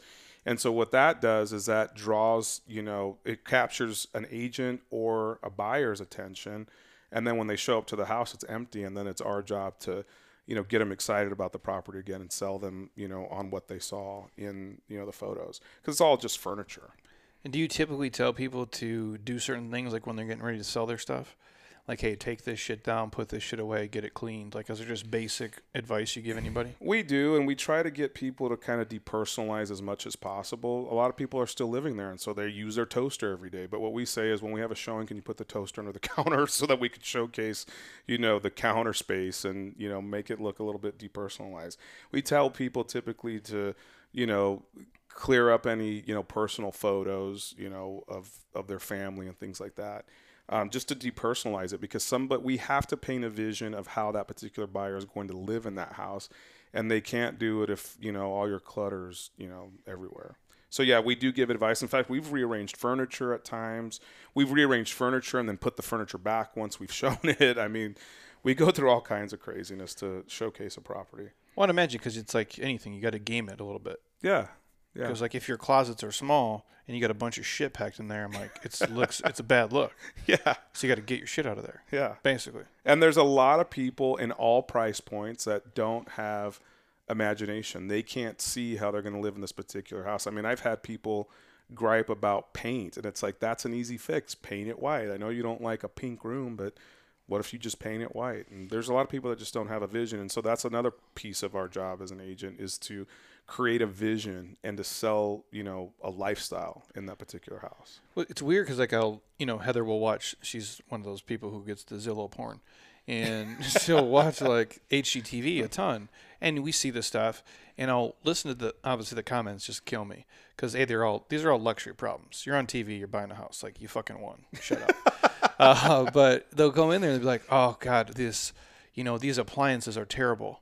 Like of all the things, like I understand it's a couple thousand bucks, but if you're looking at a place for seven hundred thousand dollars and you got to spend five grand on appliances, who gives a shit? Yeah. Like that's such an easy fix. If you like like the earth, like the things I always look at are how like where is the neighborhood because you can't change that. How big is the space you're trying to buy? Like the things that like would take mountains to change, or even if you could change them, yet people are pissed off about carpeting, paint, or appliances which is really crazy to me because we, we have such this, this focal point on that because oh we can't see ourselves in there even though like those are easily changeable. Well in real life you know that's why i have to be at the showing because again the buyer's agent is going to say no worries let's go to the next house that has the appliances you want. If i'm there i'm like no no no. We can get you the appliances you want. Let's negotiate that into the price or let's put that in as an ad that you want you know the you know the new microwave or whatever it is. Um, you know, on those TV shows, I think they the producers create scenarios for them, and a lot of those objections are just bullshit. They're not even real.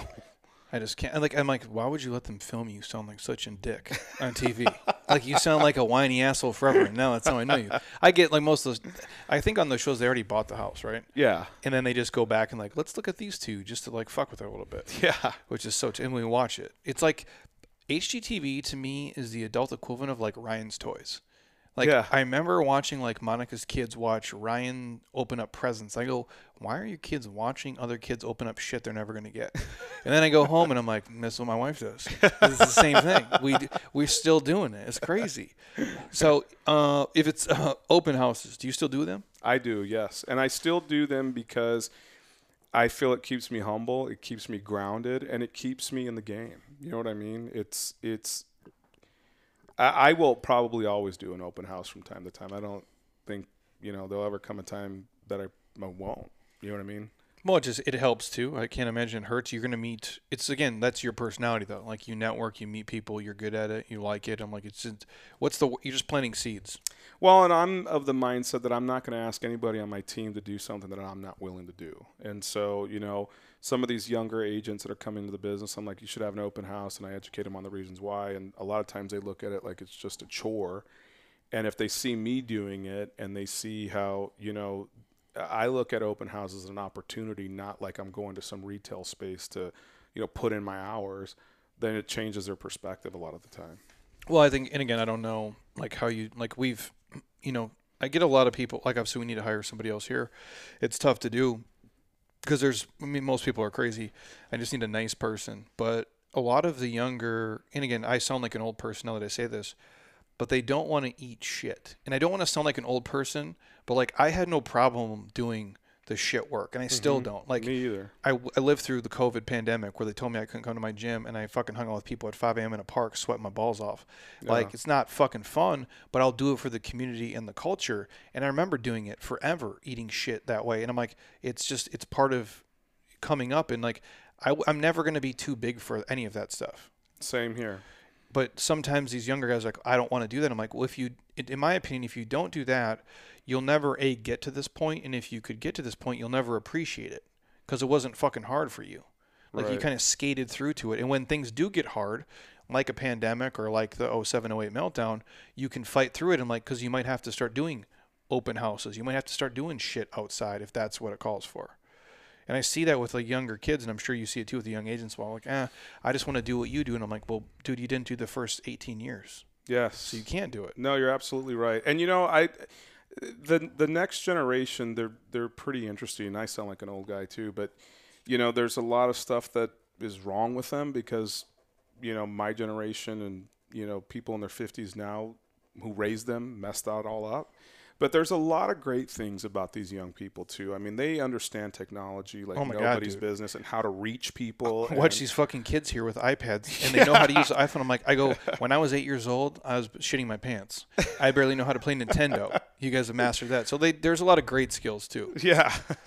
Um, is there advice you'd give to? Well, I want to go before I do that. Um, what is Opendoor, by the way? So, Opendoor is a concept where essentially it's like an open house and you just pretty much walk in. And if you like it, you know, you write an offer. The agents that they have on staff are pretty, it's almost like uh, they're on a rotation and they don't necessarily even know much about the house. They just, you know, when a call comes in, they're the ones who get picked to handle it. And, you know, that's it. Um, will it catch on? I mean, it, it might or might not. I still think that real estate is a relationship um, based business, and I still pe- still think that people are going to want to, um, you know, communicate with a knowledgeable agent, especially in the luxury um, segment.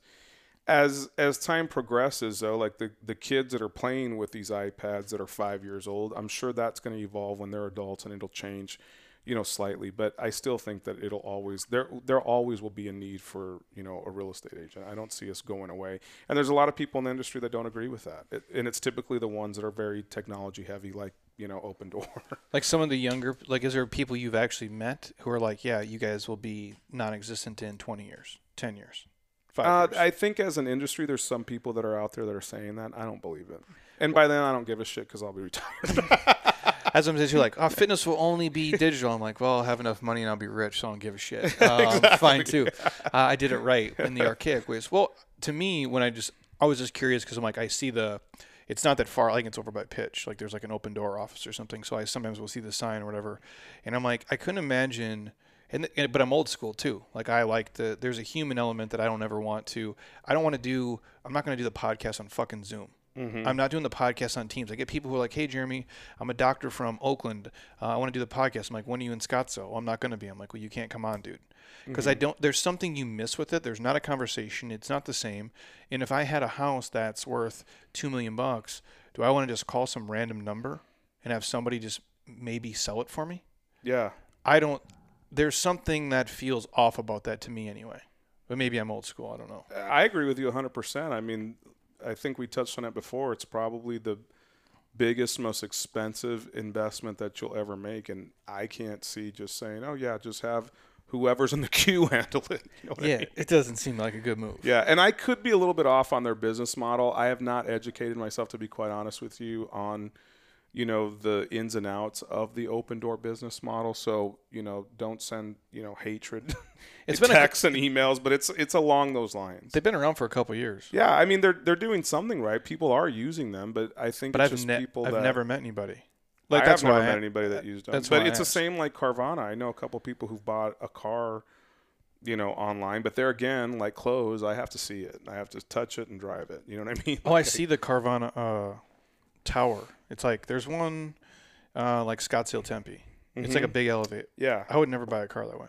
I, I wouldn't either. But there's some people that you know are good with it, I guess. And I guess they provide enough data. I don't know enough about it though to speak on it either way. No, but I'm also a cheap ass and I'm old school. So there's that. Uh, so if you gave advice to um to like younger agents who are coming up and who like they see, you know, what you do or you know, mostly what people see is like they see the lifestyle. And they're like, "Well, I want to do what he does. He sells 5 million dollar homes. He drives a Benz. He wears fucking $1200 shoes. I want to do I want to do what this guy does. Like what is your advice to to these guys?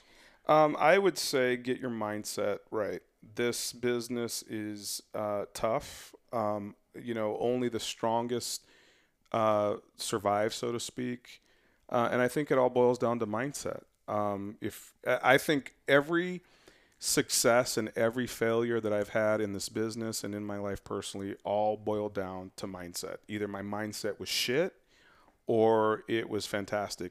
And you've seen my journey. I mean, I've come in here fat, I've been thin, I've been muscular, I've been fucked up. I mean, you've seen this roller coaster uh, ride with me. This and is it all this is the best shape you've been in though. yeah. I think overall, Yeah. like in terms of like this is how if you don't I mean, if you want to talk composition, like the is in terms of being lean but also muscular and just like you're the fittest you've ever been. You're eating Yeah. the best you've ever been. Your habits are better. You can do you do terrible shit here, like workouts that I think are miserable, and you just you don't really talk shit. You just kind of go through and do them. Yeah. I, I, I just, it, it all boils down to mindset. And am I perfect every day? No. I mean, there's sometimes when I'm get up and I'm like, fuck Jeremy. but I'm like, I live in my body and I say it to myself too, dude. And I hear you. Yeah. But th- we all, but, but it's it's showing. It's to me. I always say this. It's showing up the days where you're like, fuck it, I don't want to do it. Where you drag your ass in and you get it done. All of a sudden you're like, yep, just it's going to compound for the future. yeah, just embrace, you know, the pain. But to agents, I would say the reason why your mindset has to be strong if you're thinking about getting this business, because this business will um, emasculate you. It'll make you feel like you're an idiot. It'll it'll make you feel like you're not knowledgeable. I mean it. It'll it'll it'll mind fuck you if you let it. You know, deals fall apart. Your competitors will mind fuck you. You'll sit there on social media and you'll see a guy your age, you know, that sold you know a couple million dollar house, and you're thinking he's a dumbass. Like, how did he do that? And you start mind fucking yourself. Um, if if you have a strong mindset, like in anything in life, then you'll be you know successful. The I, I think the reality TV shows, and, and I'm not talking about the you know fix and flip ones. I'm talking about like um, you know million dollar listing New York, million dollar listing LA, and I know a lot of those guys personally, and they're great guys, but they never show them lose. And I wish that the producers would show them lose hard, like the fucking client called and said, "Fuck off! You're not going to sell my house. You fucked up," and you know that's into that. But the deal always works out. that's not real life. And I see these agents that want to get into the business, and they look at that and they think that they're going to become, you know, these millionaires. And there's a lot of blood, sweat, and tears that goes, you know, into this into this job. It's a hustle. When you take losses too, like oh, big time. and when you watch like even like the Flip or Flop stuff because chris was on and he's doing some stuff with Tarek and them and i said to him i'm like on those shows even when like 10 things go wrong at the end they always sell the house and it's like oh and still made a profit of 20 grand that's bullshit It is. like do you know how many l's those dudes have taken over the years like yeah when you when you build up enough money like you can fuck up and you can probably still be okay but there's still deals where you're losing money on it's like me here it's like every day isn't great like there's days where i take and that's the difference too.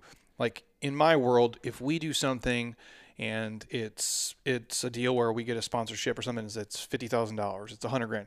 I make a hundred grand. Like that's mm-hmm. my fucking money. I can drain all of it. I can spend it. I can save it. I can do whatever.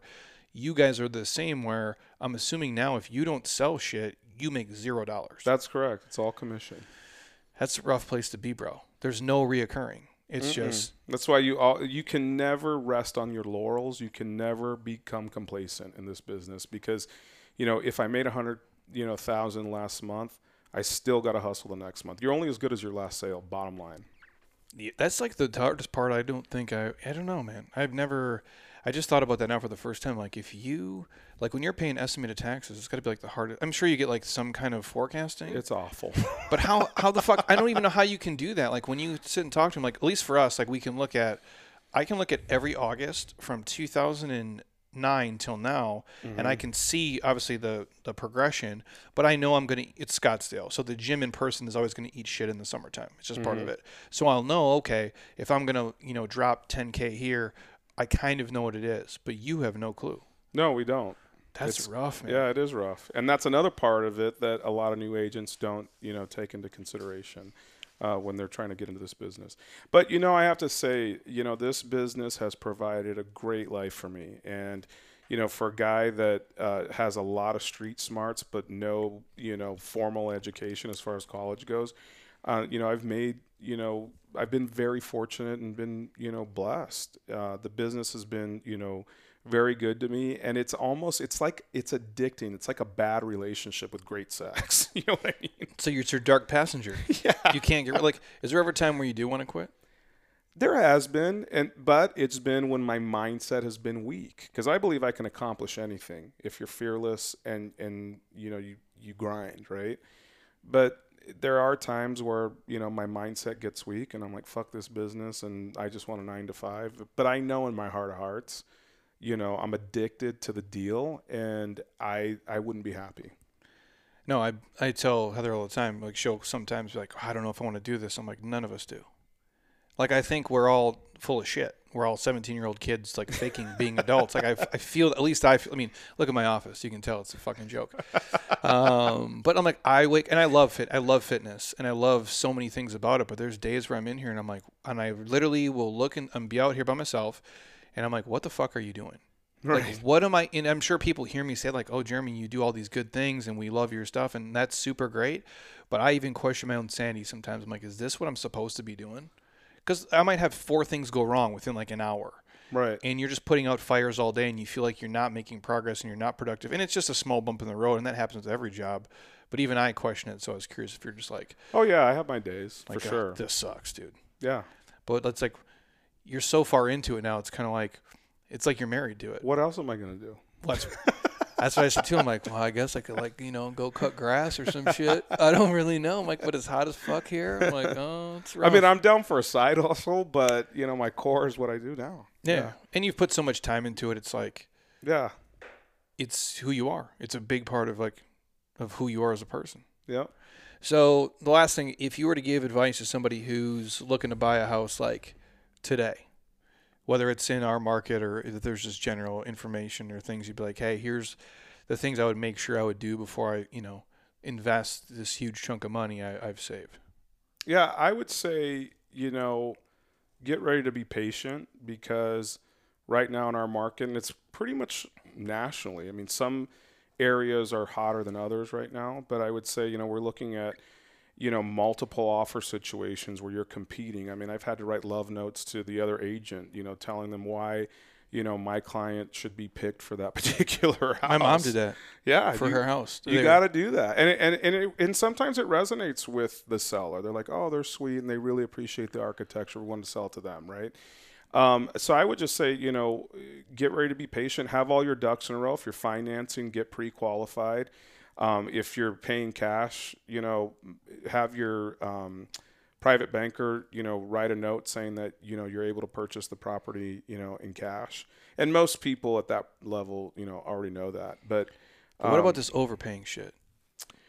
Like, what's up with that? You know, that's happening right now. Um, in fact, I'll give you an example. Uh, the clients that we had that purchased that property sight unseen, we had put in an offer on another property that they were interested in, and ours did not get accepted. And so I called the agent and I said, you know, just give me some background because I got to explain this to them. And they said, well, we took an offer that was $200,000 over asking. And I'm just like, That's crazy, dude. yeah, 200K over asking. And That's a lot, man. it, it is, and, and but see, there's no appraisal involved because they're paying cash, so we didn't that they didn't have to, you know, worry about it not appraising, and people are just buying what they want to buy. You know, when you have the money to do it, I guess they're like, you know, we'll recoup it sometime. You know, It's insane to. I mean, it's all. I wouldn't do it. No.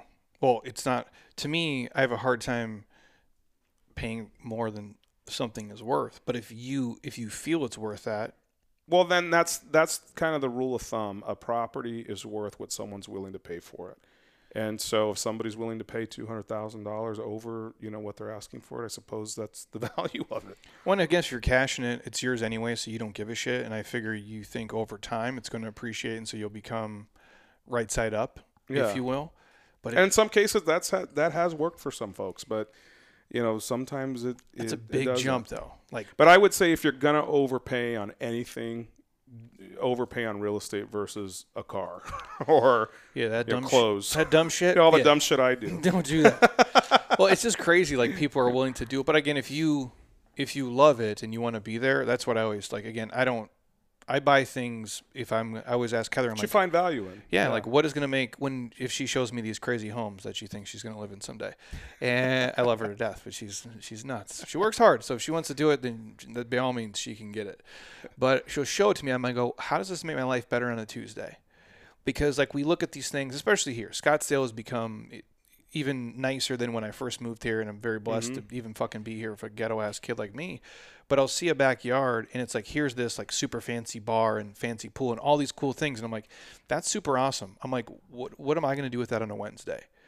And I'm not saying don't buy the house, but like that can't be the reason like why I would wake up here and die for it just to have that at my house. You know what I'm saying?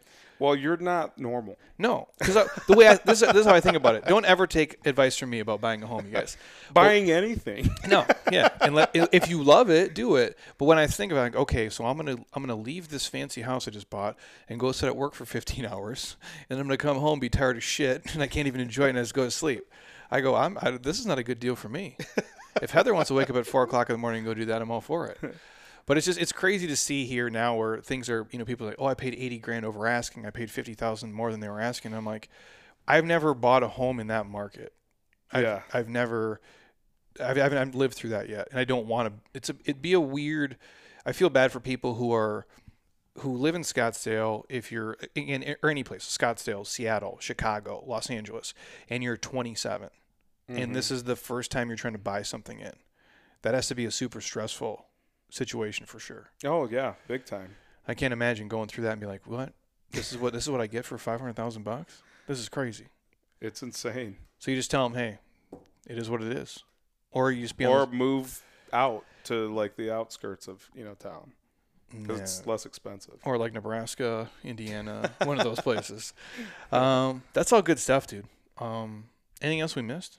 No, I think that we you know kind of covered it all. Where can um, where do these guys, if they want to stalk you and be creepy on social media and see all the fancy homes you share, where can they? So we have a couple of pages, and I don't even know what those handles are. So how old I am, but let me let me look here. So my personal Instagram is uh, R A U L S I Q I N C. That's the handle, and then our business Instagram is Lux Real Estate Agents. L U X R E A L estate agents um, and we showcase a lot of great stuff on there including um, you know market information.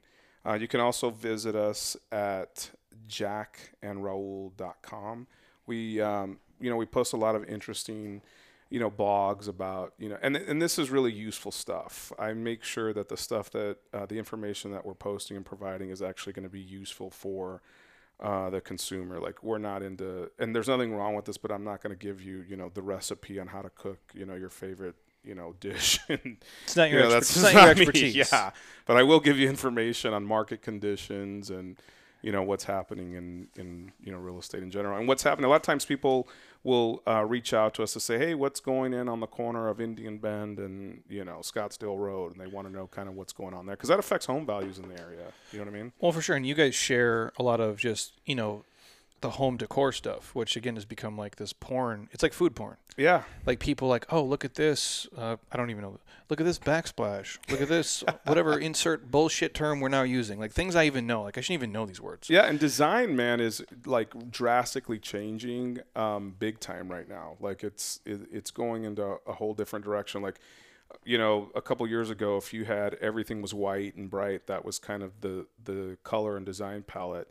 You know, now people are really getting into color. You know, people are painting rooms blue, and people are really experimenting with color and furnishings, and you know, different things like that. So, things are changing. It's very interesting to see.